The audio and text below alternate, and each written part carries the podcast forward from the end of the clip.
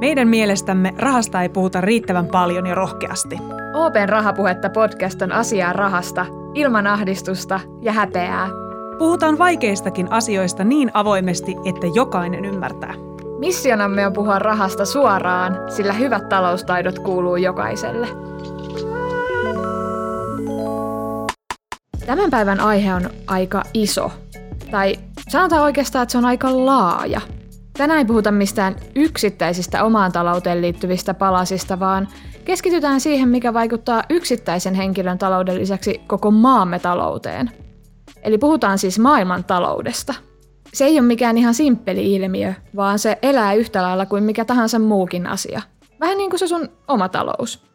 Välillä sitä omalla tilillä on vähän ylimääräistä ja jossain vaiheessa taas saattaa huomata, että raha on mennyt enemmän ja pitää alkaa vähän himmailemaan.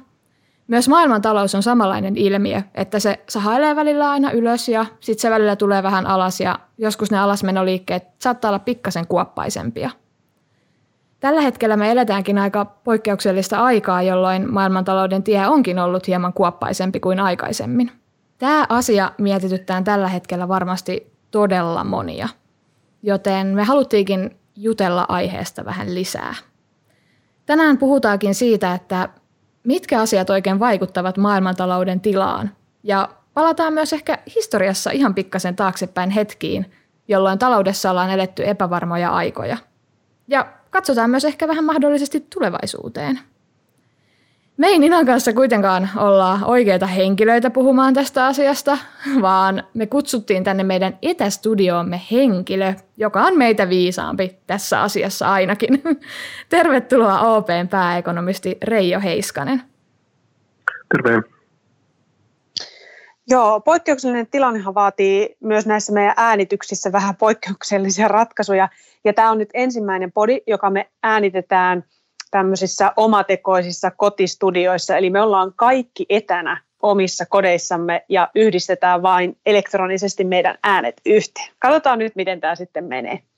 Lähdetään sillä liikkeelle, että tota, me eletään tällä hetkellä aika ihmeellisiä, tai sanotaanko aika poikkeuksellisia aikoja, kun maailmalla vellova koronaviruspandemia on pistänyt meidän kaikkien elämän monelta osin aika sekaisin – ja samalla kun meidän jokaisen arki on muuttunut, niin se on vaikuttanut samalla myös koko maailman talouteen. Millä tavalla Reijo tämä tilanne on vaikuttanut nykyhetkeen? No, talous on tässä ikään kuin tällainen sivullinen uhri tässä tila- tilanteessa, koska tämä perimmäinen juurisyy on tämä pandemia ja siihen liittyvät poikkeustoimet. Alussa kuviteltiin, että tämä on erityisesti Kiinaan ja ehkä lähimaihin liittyvä ongelma – samalla tavalla kuin jotkut aikaisemmat tapaukset ovat olleet. Ja silloinkin ajateltiin, että se tulee vaikuttamaan kyllä maailmantalouteen. Sen jälkeen, kun tämä epidemia levisi pandemiaksi ja, ja jyllää nyt muualla maailmalla vielä ankarammin kuin Kiinassa ja nämä poikkeustoimet ovat edenneet tänne, niin ää, tämä vaikutus sitten talouteen on ollut poikkeuksellisen voimakas. Ja nimenomaan oikeastaan sellainen, että täysin poikkeuksellinen siihen nähden, mitä tällaiset talous kriisit tai muut vastaavat on norma- normaalisti, koska tässä on tällainen talouden ulkopuolinen syy, joka on, on täällä taustalla vaikuttanut. Eli loppujen lopuksi esimerkiksi niin teollisuuden ja maailmankaupan pyörät niin pyörivät kohtuullisesti. Toki siellä on miinusta tullut aika rajusti, mutta ei samalla tavalla kuin mitä sitten kohdistuu tänne moniin palveluihin, jotka sitten tämä poikkeustilanne on, on painanut alas lähes, lähes kokonaan, mikä näkyy sitten muun muassa sitten ää, ihmisten lomautuksissa ja ää, työ, työntekomahdollisuuksissa.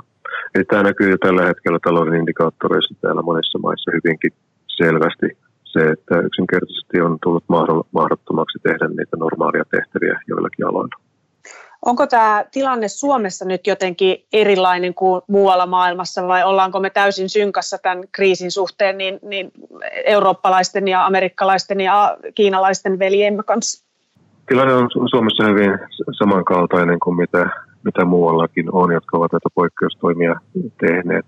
Et sillä tavalla on, tilanne on erilainen, että Suomi on tällainen pieni maa, jota normaalisti nämä maailman talouden, maailman kaupan ja teollisuuden suhdanteiden vaihtelut koettelevat aika ankarasti.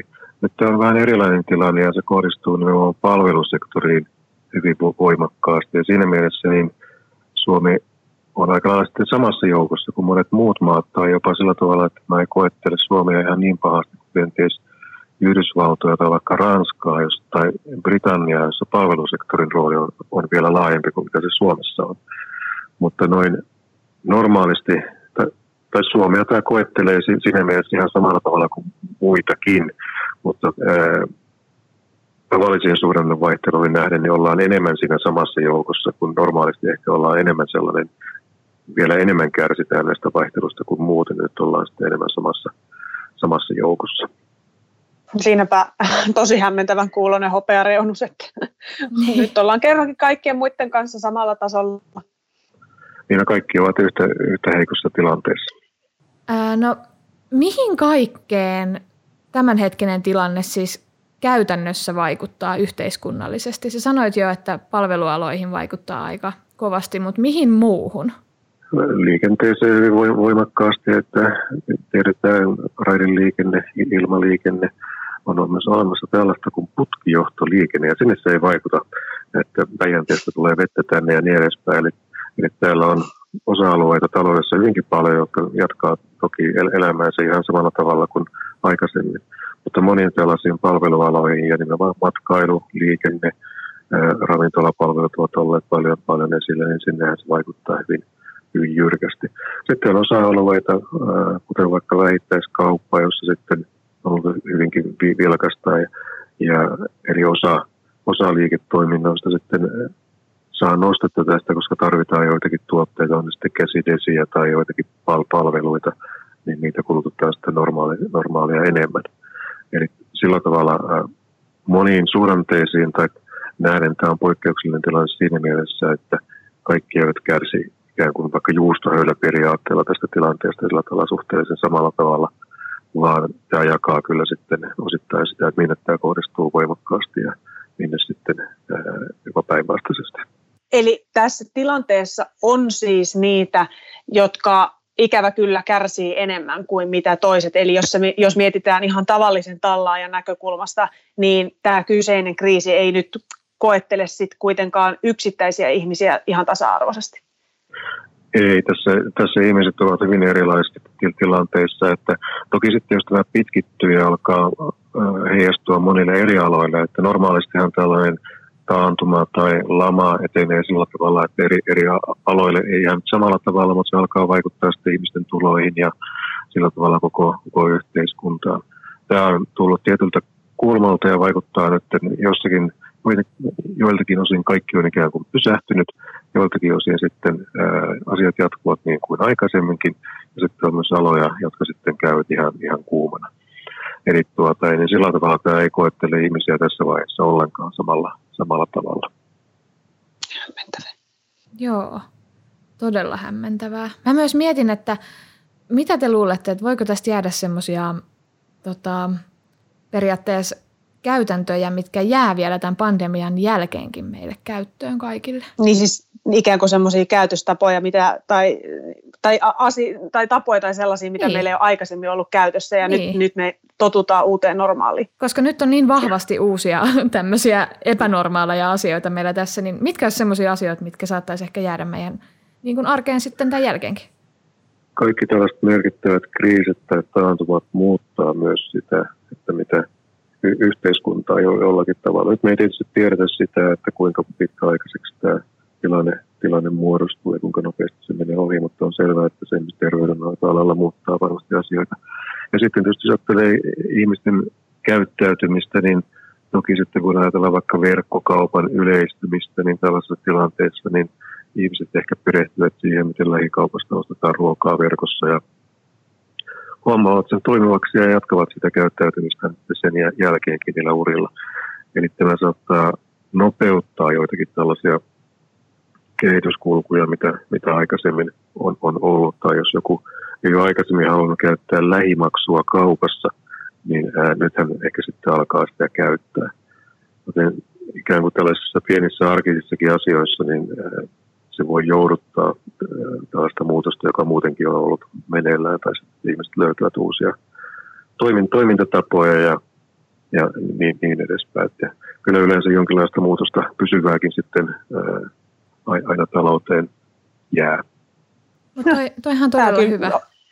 Niin, sehän on, ei kuulosta siis, että jotain, jotain pientä hyvää löytyy, että sitten niinku kehittymisen mahdollisuus löytyy sieltä kriisin keskeltä. Ja ihanaa, että ajatellaan noin positiivisesti. Että on, ajatellaan niin, se, että tietysti, joo. Niin Eli tämä on aina se positiivinen puoli. Niin. Jos tämä on lyhyt kriisi, niin, tuota, niin sitten siitä ehkä tulee, tai siis tämä on joka tapauksessa inhimillinen kriisi ja varmaankin minunkin mm. sukupolven mm. suurin kriisi, mitä tulee tällaisessa, kun, kun mun elinaikana ei mitään sotia ole ollut, ollut tai vastaavia, niin tämä on ikään kuin suurin tällainen humanitaarinen kriisi.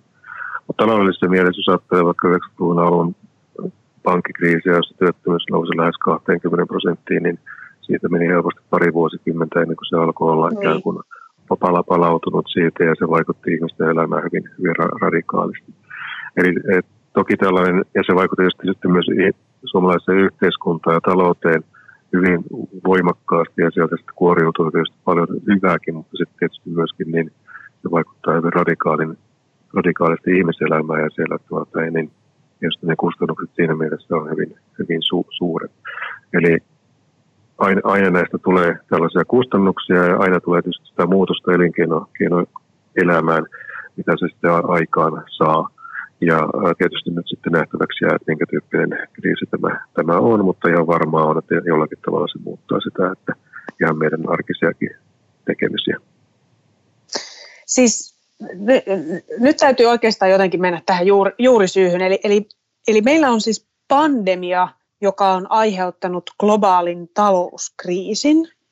Miten ihmeessä, mi, miten sellainen on mahdollista? Miten taudista syntyy ilmiö, joka vie niin kuin, talouden taantumaan? Mistä se johtuu? Kyseessä on oikeastaan tällainen tietynlainen luonnon mullistukseen rinnastettava asia, joka tekee mahdottomaksi sen normaalin toiminnan, oli sitten ikään kuin tuotannollista toimintaa tai palveluiden tekemistä ja, ja tällöin tietysti sitten talouden aktiviteetti romahtaa.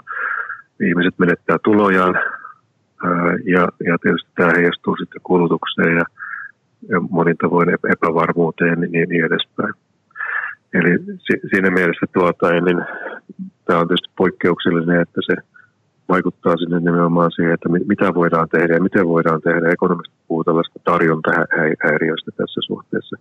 Monesti nämä lyhyen ajan vaihtelut tulee ikään kuin siltä puolelta, että, että miten se kysyntä kehittyy, mitkä on ihmisten edellytykset ostaa, ostaa palveluita ja tavaroita ja monesti sitten käy, käy niin normaalissa suhdannan vaihtelussa, että syystä toista ollaan, ollaan eletty yli, yli varojen tai ää, ja sitten huomataan, että korot ovat nousseet tai, tai tulee muita vastaavia tekijöitä, että se kysyntä alkaa heikentyä ja sitten vaikuttaa laajasti talouteen. Tässä sitten tämä vaikutus tulee tätä kautta, että yksinkertaisesti tuotannollinen toiminta, tuotetaan palveluita tai tavaroita, niin laajasti häiriintyy.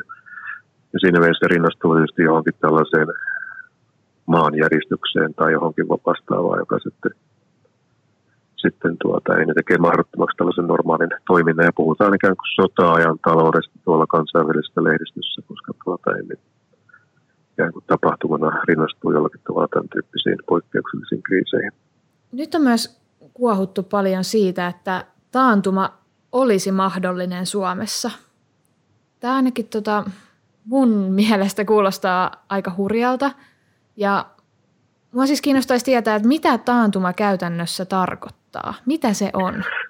Joo, no, taantuma ei näin ekonomisten korvissa kuulosta laisinkaan hu- hurjalta, koska se on osa tätä normaalia, normaalia talouden kiertokulkua, että meillä on yleensä pitkiä nousukausia ja sen jälkeen tulee lyhyen ehkä taantuma ja sen jälkeen jatketaan taas sitä talouden, talouden nousua. Tällainen taantuma oikeastaan on vain minimissään tällaisen puolen vuoden heikko jakso taloudessa, jossa, jossa tuotannollinen toiminta sitten vähenee – ja tuota, jos nyt tässä olisi vain tällainen kyseessä, niin me oltaisiin kyllä aika, aika onnekkaita. Eli kyllä tässä on paljon pahemmasta tilanteesta kysymys, kriisistä, ää, joka toivottavasti aika lyhyt aikainen. Lamastahan puhutaan silloin, jos meillä on vuosia kestävä ää, talouden toiminnan supistuminen, eli tuota, kansantuote supistuu monta vuotta perä, peräjälkeen. Eli tuota, ei niin, okay. Tämä ei oikein tämmöistä näihin talouden tällaisiin tun, ikään kuin määritelmiin sillä tavalla kovin hyvin tämä tilanne so, sovi, koska tässä on kyse tällaista äkillisestä kriisistä. Niin, niin. Taantuma kuulostaa aika lievältä. Lamassa ei, ei vielä ikään kuin välttämättä ole, jos tämä pandemia hellittää, niin talous alkaa sitä aika nopeasti palautua kuitenkin siitä Eli tätä varmaan, romahduksesta, mikä on koettu. Varmaan aika vaikea ennustaa verrattuna sitten. No, tätä on tietysti ihan mahdotonta ennustaa ikään kuin ekonomistin välineen, koska tässä on tämä pandemia ää, keskeisessä roolissa ja sen, sen kehitys. Ja, ja nyt terveydenhoitoalan ihmiset puhuvat sitten tällaista kolmesta kuudesta kuukaudesta kenties, mitä tämä vaihe tässä kestää, tai että Suomessa tämä tilanne olisi pahimmillaan tuossa touko, toukokuun lopulla tai jotain vastaavaa. Ja tuota, niin tästä lähtee meidän oikeastaan tällaista perus, perusajattelu siitä, että mitä taloudessa voi, voi tapahtua. Mutta asiantuntijoillakin on aika erilaisia näkemyksiä siitä, että miten tuo itse pandemiakehitys voi sitten mennä eteenpäin. Tota, jos, ähm, jos väh, vähän, mä, mä palaan tuohon sun ajatukseen, mitä sanoit just tuosta lamasta, että et itse muistan 90 alun, 90-luvun alun, ja sehän, sehän oli nimenomaan sitä lamaa ja, ja, ja historiallisesti oikeasti aika rankkaa aikaa taloudellisesti. Susko ei ollut silloin varmaan maailmassa. Mä olin ehkä joku viisivuotias, eli mun muistikuvat siitä on ikään kuin siitä niin kuin lapsuuden keskustelukulttuurista, missä, missä oli synkkää ja ei ollut työtä ja näin. Mutta että mikä silloin oli erilaista verrattuna siihen, mitä just nyt tapahtuu? Nyt sä sanoit, että tämä on nyt ikään kuin akuutti kriisi, mitä ei voinut ennustaa, mutta voiko olla, että me tästä liuutaan samaan tilanteeseen kuin mikä sitten silloin 90-luvun alussa oli? Joo, no itse, itse olen kokenut työelämässä tämän 90-luvun alun la- lamaankin, eli, eli sitä ennen olin vielä autuasti ikään kuin akateemisessa maailmassa ja jatko-opinnoissa, mutta ennätettiin ennätettiin haljattua tai niin, äh, sieltä akateemisesta maailmasta tuota, tämän boomin aikaa vielä, vielä ikään kuin näihin ekonomistihommaan yksityiselle sektorille ja, tuota, niin, ja, ja ennen kuin sitten tämä lama, lama iski, iski päälle. Ja tuota, niin se oli oikeastaan aika perinteinen tällainen pankkikriisi, jossa tuota, ennen kuin markkinat vapautettiin 80-luvulla, niin markkinat ylikuumenivat ja ja talous, talouden tasapaino horjui ja sen seurauksena sitten kupla puhkesi jossakin vaiheessa ja ajauduttiin sitten tähän kriisiin ja lamaan ja sitä ihan perinteisesti oikeastaan päästiin näillä devalvaatioilla ja markan kurssin kelluttamisella sitten eteenpäin. Että noin taloudellisessa mielessä se oli aika tyypillinen kriisi, joita on, on nähty monia, monia ma- maailmassa. Sitten tämä finanssikriisi, joka on tämä edellinen noin kymmenen vuoden takainen, oli sitten jo modernin ajan tuota ennen finanssi, finanssikriisi, joka oli tyyliltä jo hyvin, hyvin erilainen ja erilaisia vaiheita tuota ennen sisältävä, mutta siinäkin osassa maita oli ihan tällaista perinteistä, perinteistä kehitystä siitä, miten talous ylikuumenee ja, ja sitten tuota, ja seuraa sitten tällainen romahdus. Et ne on tällaisia aika tavanomaisia taloudellisia kriisejä, joissa tuota, jos niitä ei onnistu oikealla tavalla hoitamaan, niin seuraukset voi olla sitten pitkäaikaisia ja tuoda, tuoda merkittäviä kustannuksia. No me tuossa aikaisemmin jo mietittiin, että mitä tästä pandemiasta voitaisiin oppia, niin mitä näistä lamoista on opittu ja näistä kriiseistä? Onko niissä jotain, mitä voidaan lähteä sitten soveltamaan niitä oppeja tässä vaiheessa, kun tästä kriisistä ylipäästä? Joo. Nyt tästä finanssikriisistä on sillä tavalla selvää hyötyä tässä tilanteessa ollut, että tietysti ensinnäkin pankkisektori on paljon vahvemmassa kunnossa sieltä pohjalta, mitä sen jälkeen ollaan tehty. Jos keskuspankit ovat osanneet toimia eri tavalla, tällä tavalla on pystytty ehkäisemään sitä, että rahoitusmarkkinat menisivät pahemmin umpisolmuun kuin mitä ne tällä, tällä erää ovat. Eli sieltä on opittu kyllä, kyllä monia, monia asioita se, että tuota, mitä tästä tällaista pandemiatilanteesta voidaan sitten oppia, niin toki Aasiassa maat, jotka sitten ovat kokeneet näitä erilaisia epidemioita siellä, niin ovat olleet paremmin varautuneita siihen, että kun tällainen tulee. Joten tästä kyllä opitaan varmasti sen suhteen, että miten me voimme varautua tämän tyyppisiin kriiseihin.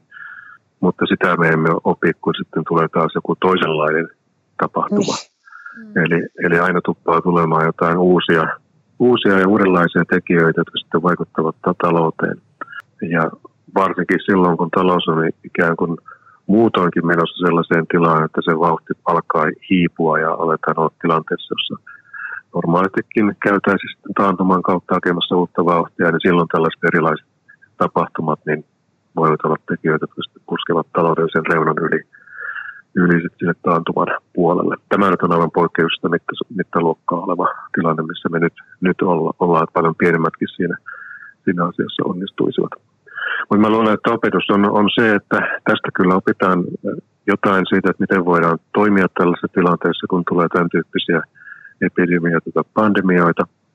Me myös opitaan se, että aina tulee jo, jonkin ajan välein jotain aivan uudenlaisia tekijöitä, jotka sitten uhkaavat tätä tällä talouden kiertoa. Ja siinä mielessä tietysti se täytyy ikään kuin olla valmis siihen, että jotain tällaista poikkeuksesta tulee. Ja siinä oikeastaan auttaa vaan se, että se perus, perustilanne tuota, niin on sitten riittävän vahva, niin kuin vaikka pankkisektorilla on viime aikoina ollut, jotta sitten on sitä kestokykyä siihen tilanteeseen. Eli ollaan opittu varautumaan ehkä paremmin. Ollaan opittu varautumaan ja varmaan sekin, että kuinka ketterästi toimitaan erilaisissa tila- tilanteissa, että täytyy olla sitä joustavuutta sitten ja reagointikykyä eri, eri tilanteissa. Että se, mikä on ollut hyvä suomalaisessakin talouspolitiikassa, että sitä reagointikykyä on tiukalla paikalla kyllä, kyllä löytynyt ja sitä kyllä sitä aina, aina kaivataan. Ja se on kyllä yksi selkeä opetus näissä kriiseissä, että täytyy toimia sitten nopeasti ja räväkästi aikailematta, kun se tilanne tulee. Siirrytään nyt tästä historiasta ehkä vähän tulevaisuuteen. Tämä sun työekonomista ekonomistina on ehkä semmoista pientä ennustajan hommaa, niin mitä sä luulet, että miltä lähitulevaisuus näyttää talouden osalta? Onko sulla antaa vaikka jotain vaikka esimerkkejä tai skenaarioita? Mitä se voisi olla? Nyt, joo. Nyt tiedetään sitten, että lomautukset on kasvaneet jo vaikea löytää sanoja kuvaamaan sitä, että miten nopeasti ne on niin räjähtäneet su- suorastaan. Että, ja, ja, tiedetään, että talous on menossa sitten voimakkaasti alamäkeä ja talouden indikaattorit kertoo siitä, että tässä on edessä tällainen voimakas, voimakas tuota, niin sukellus taloudessa lyhyellä a- aikavälillä. Ja kun sitten miettii sitä eteenpäin jonkinlaista tällaista perusnäkymää, niin se lähtee nyt siitä, että tällainen saadaan tämä pandemia aisoihin ja näitä poikkeustoimia voidaan kesällä alkaa – purkaa ja loppuvuonna sitten aletaan mennä normaalia kohti ja sitten 2021 alettaisiin olla jo aika normaalissa talouden tilanteessa, olkoonkin niin, että näissä on kyllä sulottelemista sitten näissä hoitotoimissa ja seurauksissa, mitä, mitä tässä sitten tulee. Et siinä mielessä nämä seurauksinen kestää toki pitempään, pitempään se, nämä jäljet tästä sukelluksesta. Sitten tietysti voi tuota, miettiä sitä, että jos oltaisiin onnekkaita, niin tämä olisi kohtalaisen lyhyt ja päästä sitten kenties kaiken elvytyksen ansiosta niin parempaankin vauhtiin, mutta ää, en ole kovin monia nyt optimisteja löytänyt. Ne on aika harvasta tällä, tällä hetkellä. Sen sijaan monella on helpompi uskoa siihen, että kun tässä mennään nyt alaspäin, niin sieltä ehkä hieman ponnistetaan ylöspäin, mutta sitten meillä on jatkossakin jonkun verran vaikeuksia ja tuota, niin se, se elpyminen sieltä pohjalta sitten on, on vaisumpaa. Eli tällaisessa perus, perusnäkymässäkin niin tästä vuodesta tulee todella huono Suomen, Suomen taloudelle. Ensi vuonna sitten ollaan jo ikään kuin kohtalaisen normaalissa olosuhteissa ja sulatellaan näitä, näitä tuota, niin asioita, mitä tässä nyt on sitten, sitten tapahtunut. Ja tällöin toki, jos näin, näin mennään, niin, tuota, niin tällaista pitempiaikaisia ongelmia ei, ei synny samalla tavalla kuin kuin joissakin aikaisemmissa kriiseissä on ollut, että vaikka tämä olisi erittäin syvä ja dramaattinen ja niin talouden mielestä sitten nämä seurausvaikutukset jäisivät sitten reaalisiksi. Niin, että ne olisi väliaikaisia. Että toivoa sopii, että sitten mennään, mennään tämän, tämän mukaisesti, eikä, eikä sitten tämä kriisi puhkaisi taloudessa tuoteen tai aikaa saa sellaisia seurannaisvaikutuksia, että, että me jäädään talouden kanssa sitten heikompaan tilanteeseen siinäkin vaiheessa, kun pandemia alkaa väistyä. Mitä vaadittaisi, että, että se kriisi alkaisi helpottaa tai että se kriisi ei kriisiytyisi entisestään? Et onko jotain elpymisen keinoja tai onko jotain sellaista, mitä me ihan niin kuin tavan tallaajat, me jotka ei välttämättä jouduta siihen lomautukseen tai irtisan, ei tulla irtisanotuiksi, mitä, mitä me voitaisiin tehdä, että me voitaisiin tukea sitä taloutta ja sitä elpymistä? No talouspolitiikassa tehdään paljon asioita, niin keskuspankit kuin valtiotkin, ja tarvitaan tietysti tukea yrityksille, yrityksille ja kotitalouksillekin siitä, että tämän tilanteen yli, yli päästään, ja se varmasti sinällään rasittaa kyllä julkista taloutta, taloutta, ja me kaikki saamme sitten osamme varmaan siitä julkisen talouden tervehdyttämisestä, mikä sitten myöhemmin, myöhemmin koettaa, kun tästä itse kriisistä päästään yli. Tässä tilanteessa niin jokainen niiden viranomaisohjeiden mukaisesti, mitä, mitä nyt sitten on olemassa, niin on syytä jatkaa elämäänsä mahdollisimman normaalilla tavalla. Eli ei ole hyväksi se, että jos tuota, niin aletaan liikaa sitten ikään kuin säästämään tässä tilanteessa. Säästää on toki hyvä ja pitää niitä puskureita maanpäivän varalle, sen tämäkin tilanne, tilanne opettaa, mutta kun niitä puskureita on sitten, niin niitä – voi hyvin tässä tilanteessa käyttää. Ja vaikka sitten perehtyä näihin verkkokaupan mahdollisuuksiin ja muihin, muihin ja tuota, niin siihen, että miten pystyy sitten näitä kotimaisia yrittäjiä kenties joiden palveluita hyödyntää, niin kuinka heitä voi auttaa ikään kuin yli tämän hankalan til- tilanteen. Onko sitten kysymys vaikka lahjakorttien hankkimisesta tai muista vastaavista, josta sitten tuota, niin, jotka voi sitten hyödyntää myöhemmin kun tilanne normalisoituu. Et itse ainakin pyrin elämään ihan normaalilla tavalla ja mietin, mietin sitä, että, tuota, niin, että käytän kyllä vaikka näitä lähikauppiaan tarjoamia verkkokauppapalveluita sen sijaan, että menisit tuonne tuonne kauppaan, että niitä voisi hyvinkin kokeilla tässä, tässä tilanteessa. Okei, otetaan tähän vielä yksi kysymys. Minkä vinkin tai neuvon sä, Reijo, antaisit meille kaikille tällä hetkellä?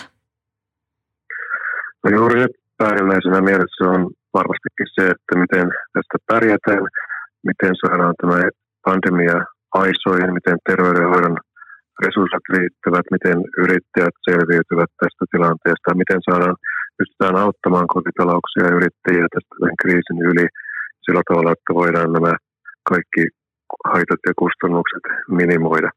Mutta tässä kaiken keskellä on hyvä kuitenkin välillä nostaa katse sinne horisonttiin, varsinkin kun talousasioita ajatellaan ja miettiä myös sitä, että miten tästä lähdetään sitten eteenpäin, kun tämä pandemia alkaa hellittää.